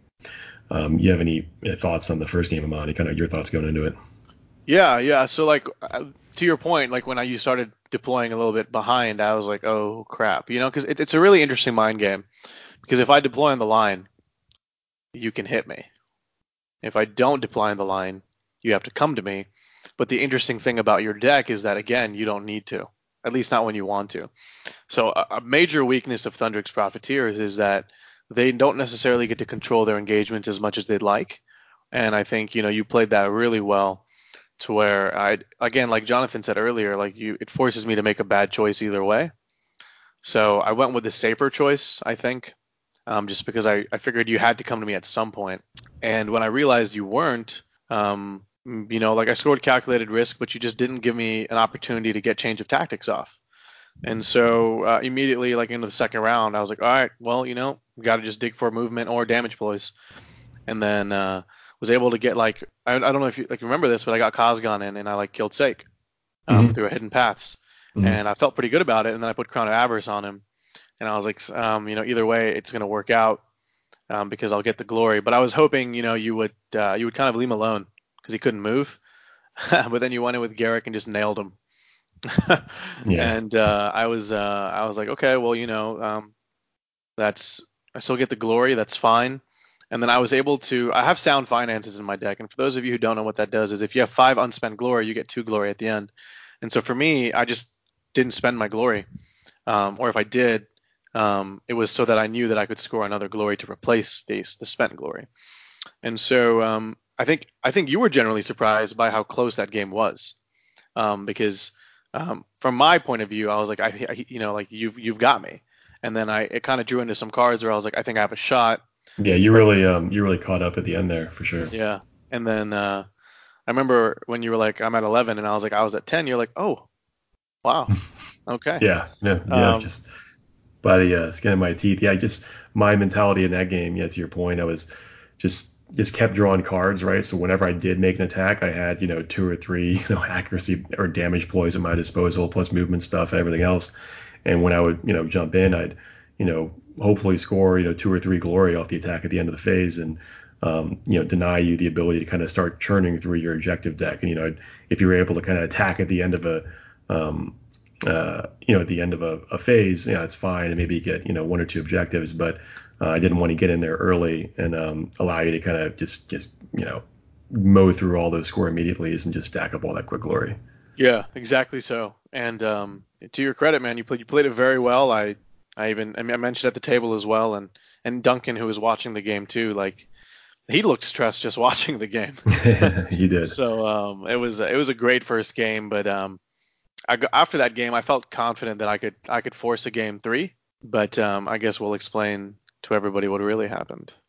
Yeah. So uh, um, you know, we rolled the boards, um, set the boards up, uh, started to um, set the objectives out, and then uh, yeah, I I drew uh, I drew four upgrades and and a ploy. I think the ploy was trap, uh, which you know a lot of people they they look at that and they think, oh man, like my luck, I I draw into these and you know, I, I, can't really do anything with them. And if you're running like a Tomes deck or something like that, or, or some build where you rely on, on specific upgrades, like that, that's totally true. That could really um, you know, hurt you. Um, but I guess I have a lot of redundant upgrades, or frankly, don't really care about any one of them. Uh, if I happens to me, that I think is actually great because it's more likely I can draw a lot of you know aggro ploys next. And yeah, I, I mulligan my power um, power hand. I'd already drawn a lot of great score immediately for my objective hand, and uh, yeah, I just I just drew the god hand. I just drew drew every ploy I needed, uh, and not not to mention also in the first two activations drew two cards, and I'd like Shardgale, Spectral Wings, Encroaching Shadow, Blood Offering, Haymaker. It was like everything. So uh, I, I think Duncan was looking at my hand, and you know, he I could exchange the look. Um, but uh, yeah, it, at that point, I knew it'd be, you know, to the to your point about luck. Sometimes, um, you know, you just you get a really good draw, and that can that can really impact a game, and especially in a close game between good players. Yeah, no, I, I appreciate that, but I remember the night before, after we had a couple drinks in, we were a bit more loose-lipped with uh, the way our decks worked, and I remember you gave me a, a tell of yours, which was like when I draw the deck, when I draw a good hand, um, you know, there's like it's like a small smirk that you, it's so subtle that you can miss it, but I was looking for it because I remembered that for some reason, and I saw it and I said, shit, he got the good hand. And then um, after that, I saw you slightly tilt your cards to like show Duncan what you drew, and that just reinforced my opinion. Yeah, I'll have to um, work on my poker face next time. yeah, yeah, I would I would recommend because and, and, that's another thing that you know just for anyone listening, um, and I learned this from Tony is watch your opponent, right? Like when they're drawing a card, just their eyes might give it away. Um, and and I think that's another element of the game that you might not necessarily not you in specific, but just in general, whoever's listening, that the you know the listener might not necessarily have taken into account. But um, it, I, I knew that I had a very limited amount of time before you just did what you needed to do and the game was over. Yeah. And for, um, for, for, the record, I showed Duncan both my hands. I wasn't I wasn't oh, that was obvious, but, but okay, yeah, no, okay, was, sure. Uh, I, I but for sure, I'm, I'm sure I was um uh, I'm sure you could tell that that I was uh, I had yeah. a good. I saw it. I saw it, and you looked. I even made a comment, and then you just looked at me and smiled, and uh, and I was so you know it was it was it was fun. It was it was nice extra level of play there, and uh, I still felt like I could have done it. I had a really pretty decent hand actually. It wasn't like God hand or anything, but it was good, and um, I did my best. But I I don't know if you recall, I just missed a lot of attacks, uh, even a potion of rage one. Yeah, it was, um, a, it was a rough game for you for sure. Yeah, and uh, I remember at one point you were just like, dude, I'm sorry that you're rolling so bad. yep. And I was like, ah, it's it's all right, you know. I mean, like the thing is, is that again, you mentioned it. Um, you can't get mad at that stuff. You know, yeah. like the fact that I was in my third Grand Clash final in a row was achievement enough. I mean, obviously you want to win, but um, you know, sometimes things just don't work out, and you just you can't. It's not my fault. That makes sense. Yeah. Um, yeah. And so, Agreed. like very like I guess like at end of turn two, I just looked at you uh, and I was like, ah, I'm not gonna win this. And then you're like, no. and I was like, uh, and I was like, good game. And we just shook hands. Uh, I will have to say you are a wonderful opponent. I'm not just saying that because you're here. I, I genuinely ha- think so. Um, and um, you as well, man. You as well. I, I appreciate that, and, and and very humble. And, and I mean, obviously, you know, like you, you, did something that a lot of people didn't think was possible, which I thought was really cool. Um, and then one thing that really um, kind of helped me I guess, heal from the loss quicker than I anticipated was Duncan kind of just came up and was like, dude, I don't know how you could have played that any better. Um, you know, he's like, I, I maybe saw one thing that I would have done differently, but you know, I felt like if I was in your position, I would have done the same moves. And you know, it just comes down to it's a bad matchup, and you have a you know it's an excellent opponent. And I was like, absolutely. And yeah, and, it was very nice of Duncan to, to watch the game and, and Yeah. hear his feedback after the game. That that was really nice of him. yeah, yeah, yeah. I mean, it's kudos to him for just being a great sport and just being interested. But furthermore, like, I mean, dude, like, I said this in one of the Facebook groups, and uh, you know, a lot of people are complaining about season one warbands and stuff like that. And even if it was my at my own expense, like, I'm very happy to be a part of the reason why. And I'm not saying it's like it's it's like I did it. No, I was just I was just there. I was a bystander. But Reavers won Gen Con. Do you could you have ever imagined someone saying that? Maybe you did prior to the event because you were. a but like prior to, to you and maybe a handful of people who knew how your deck functioned, like do you really think anyone would have said that? I don't think so personally. So very yeah, I will. played. I will say as a like a, a bystander for this one, um, and but I'll because I try to track these events and you know let people know what's going on from BCP and things like that, and I'm in some of the discords and stuff. Um, it was very exciting to watch. Oh, the Reavers won the first round. Oh, the Reavers won the second round, and then we're like, wow, there's a three and zero Reavers. and then we were kind of sad when they got knocked out in the uh, the final of the first day. And then we were like, oh, they're not going to make the top six. And then when we found out that you had made it, we were like, we're to have Reavers in the second day. Um, so it was very exciting from a viewer's perspective. And then as it became more apparent that it was going to be Aman against the Reavers, it was a really funny situation where me and a few of the other people that were following along, we were torn between we really wanted Reavers to get a win, and we did not want Aman to lose in another final. So it was uh, a real roller coaster there. But Yeah, and uh, and to uh, to Aman's credit, you know, I mentioned this to him, you know, after uh, after we played, uh, and he was just, you know, great opponent, you know, and uh, it was a great game, and um, I, I think, you know, in in game in games where they're great players, it's like a final round matchup. I think, you know, the the fact that you know, myself, you, you know, Duncan made the final four. I think that's, you know, is already a pretty good testament that we're, you know, we're good players and know what we're doing. And that's, you know, that's more than, you know, things like, you know, luck as we discussed in that matchup. Yes, certain times things can be drawn or, or, or dice can fall, dice can fall in certain ways. You know, we all can maybe play a little bit better, but that's, you know, sometimes that's the way the cookie crumbles. But your consistency of, you know, being in three grand, uh, grand clash finals now, not just, you know, like two here and one you know across the pond i think that's that's very incredible and that's a that consistency it, matters more than just a single grand clash win so yeah great work man Thank you. I really appreciate that. And and again, you know, to to to your credit, like you know, it wasn't. Yeah, luck was a factor, and and we talked about it at the beginning of the podcast. But like you, you played you played well. Um, you understood your matchup. You adapted very quickly from the day before, and those are all hallmark signs of a great player. So um, very very happy that you know one of us was able to do it. I think we had talked about that the night before. You know, hopefully we'll see each other in the finals. And uh, you know, I, I'm not really too upset with it. You know, I mean, like it's it's kind of you know, there's a little bit of like, damn, you know, we we were almost there again. But at the same time, like it was a great game, dude. Like it was it was probably one of the most interesting matches I've ever played. And you know, it sometimes you get beaten, and it's okay. It's a reality check, and all you can do is just uh, focus on the next you know tournament. So really Yeah, well played, yeah. Jimmy. Thank you for the game. It was awesome. no likewise yeah great game and hey there's there's nova in a month man so got another shot That's true. Yeah. And really, I think those games that you lose are the ones that you learn the most from. I mean, kind of like Jimmy was saying, where he was sort of fortunate to be able to play Profiteers, you know, just a couple games before, um, and that, you know, was what one of the things he needed to help him win. Um, you know, maybe if we see Reavers again, and I'm I'm afraid that we might see a lot more. I sure hope not, but I'm afraid. of i sure i sure hope so Maybe Dr- you'll be a that little train bit better straight prepared. to nova baby Uh oh. come on board everybody one and all Yeah, just Everybody bring Reavers. overabundance of blood. blood for the blood god baby Yeah. Yeah. Um, no, it was good. And to your point, Jonathan, uh, you're right. You know, you learn the most from there. And one thing I learned from that is that, you know, if you're unable to control your engagement, it can be a really big detriment to you. That's that's exactly what happened. And so, Um, there was a weakness, and uh, Jimmy hit it right on the head, if you will. So, uh, yeah, well played all around.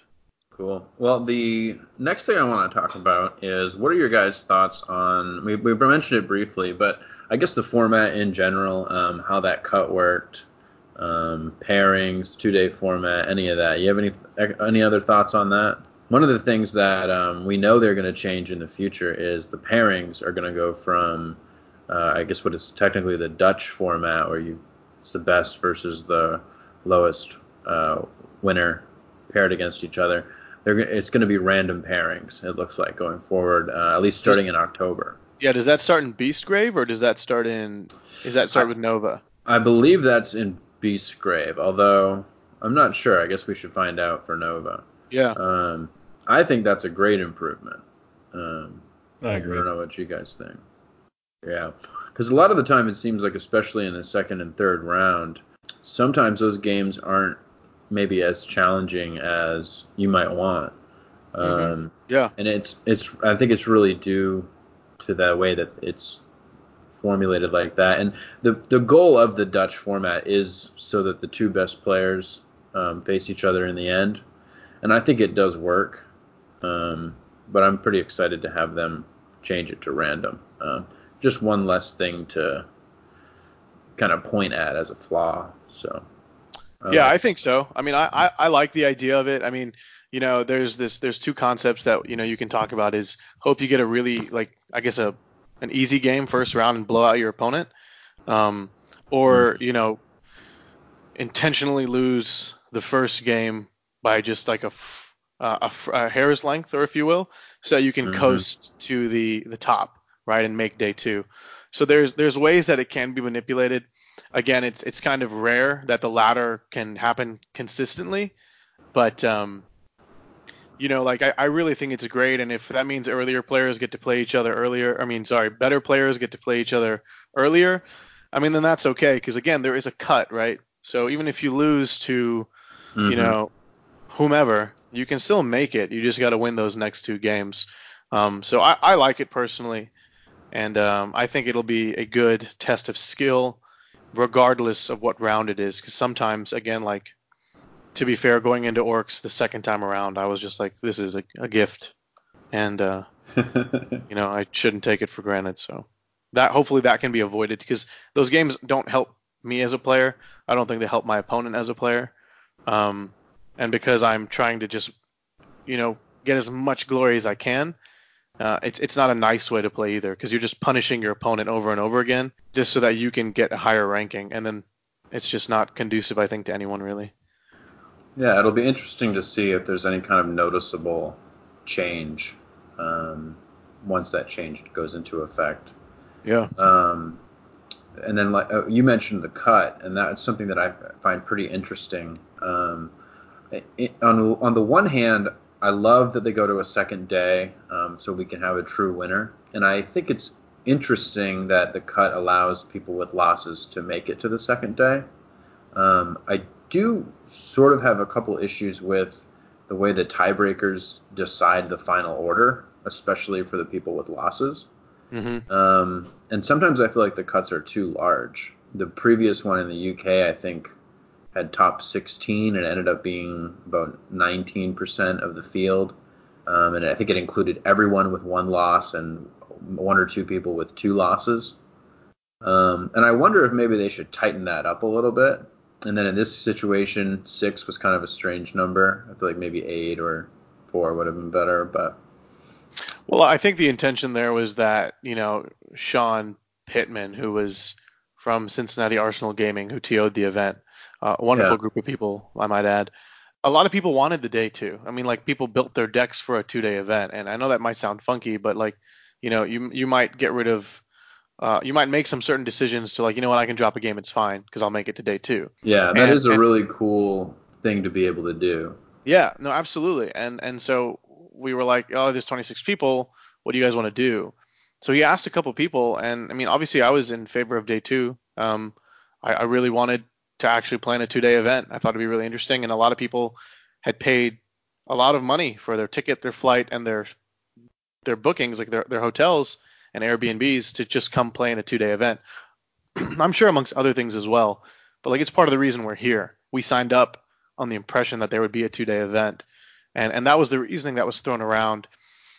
And then he, uh, I know that Sean looked at the Grand Clash packet, and uh, you know usually if there's 64 players, you cut to a top 16, which means it's a fourth of the the people there, right? As you mentioned, roughly like 20% maybe. Mm-hmm. Um, so maybe a little little uh, less than the fourth, and so that's what he did. Okay, well that means six people. Is everyone cool with that? And and no one said no. So we went with sure. Yeah, and I'm not saying that they should have done anything different at this particular event.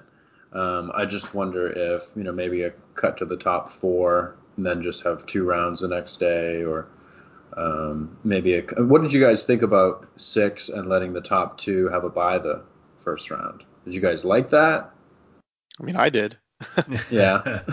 yeah, actually, I didn't. Uh, yeah, I didn't mind at all. I think that, that rewards, uh, you know, the top two players, right? Which is great because they, yeah. they earned it because they got the top two. I think they got to, you know, do a little scouting ahead of uh, of their potential matchups and walking around, seeing how games are going, or or, or sleep in, you know, either of the two. So, uh, uh, no, I, I, like that. I think, um, and, you know, I, I, just to Aman's point, I definitely supported the idea of a day two. You know, myself and Amon had traveled like good ways to get over there, you know, hotels, plane tickets, all that stuff. So, um, buying the, you know, the the the two day pass or a four day pass for Gen Con. So, uh, I think it was it was good for them to um, uh, keep the second day. Uh, it was a lot of fun. I was certainly biased because I, you know, I knew at that point after losing the ball that I needed to somehow make the second day, which you know goes into, you know, one uh, you know little thing I was thinking about. I think um, um, like Jonathan, you kind of men- mentioned it to me either over Discord or somewhere else, but you know, I'd um,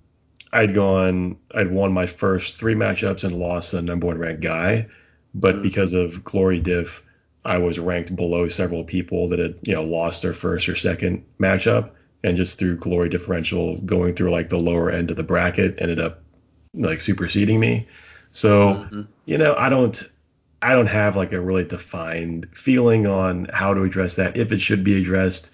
It is um, you know I would like to see anyone in a position where you know they were at that you know final final four, final table, final eight, whatever at the end of the day to somehow be rewarded than you know as opposed to someone and and who you know may maybe dropped like an early game and had different you know different uh I don't want to be be mean I guess but different skill level opponents for the next couple of games so I don't know I don't know how to really correctly deal with that or if there is a way to do it um, but just just a thought that I was thinking about yeah yeah I agree and I mean uh, obviously nothing against any of these players. Obviously, of course not. No. yeah, course. no. I mean, and once once you know what the format for an event is, it makes total sense to play for that format as much as possible. So agreed.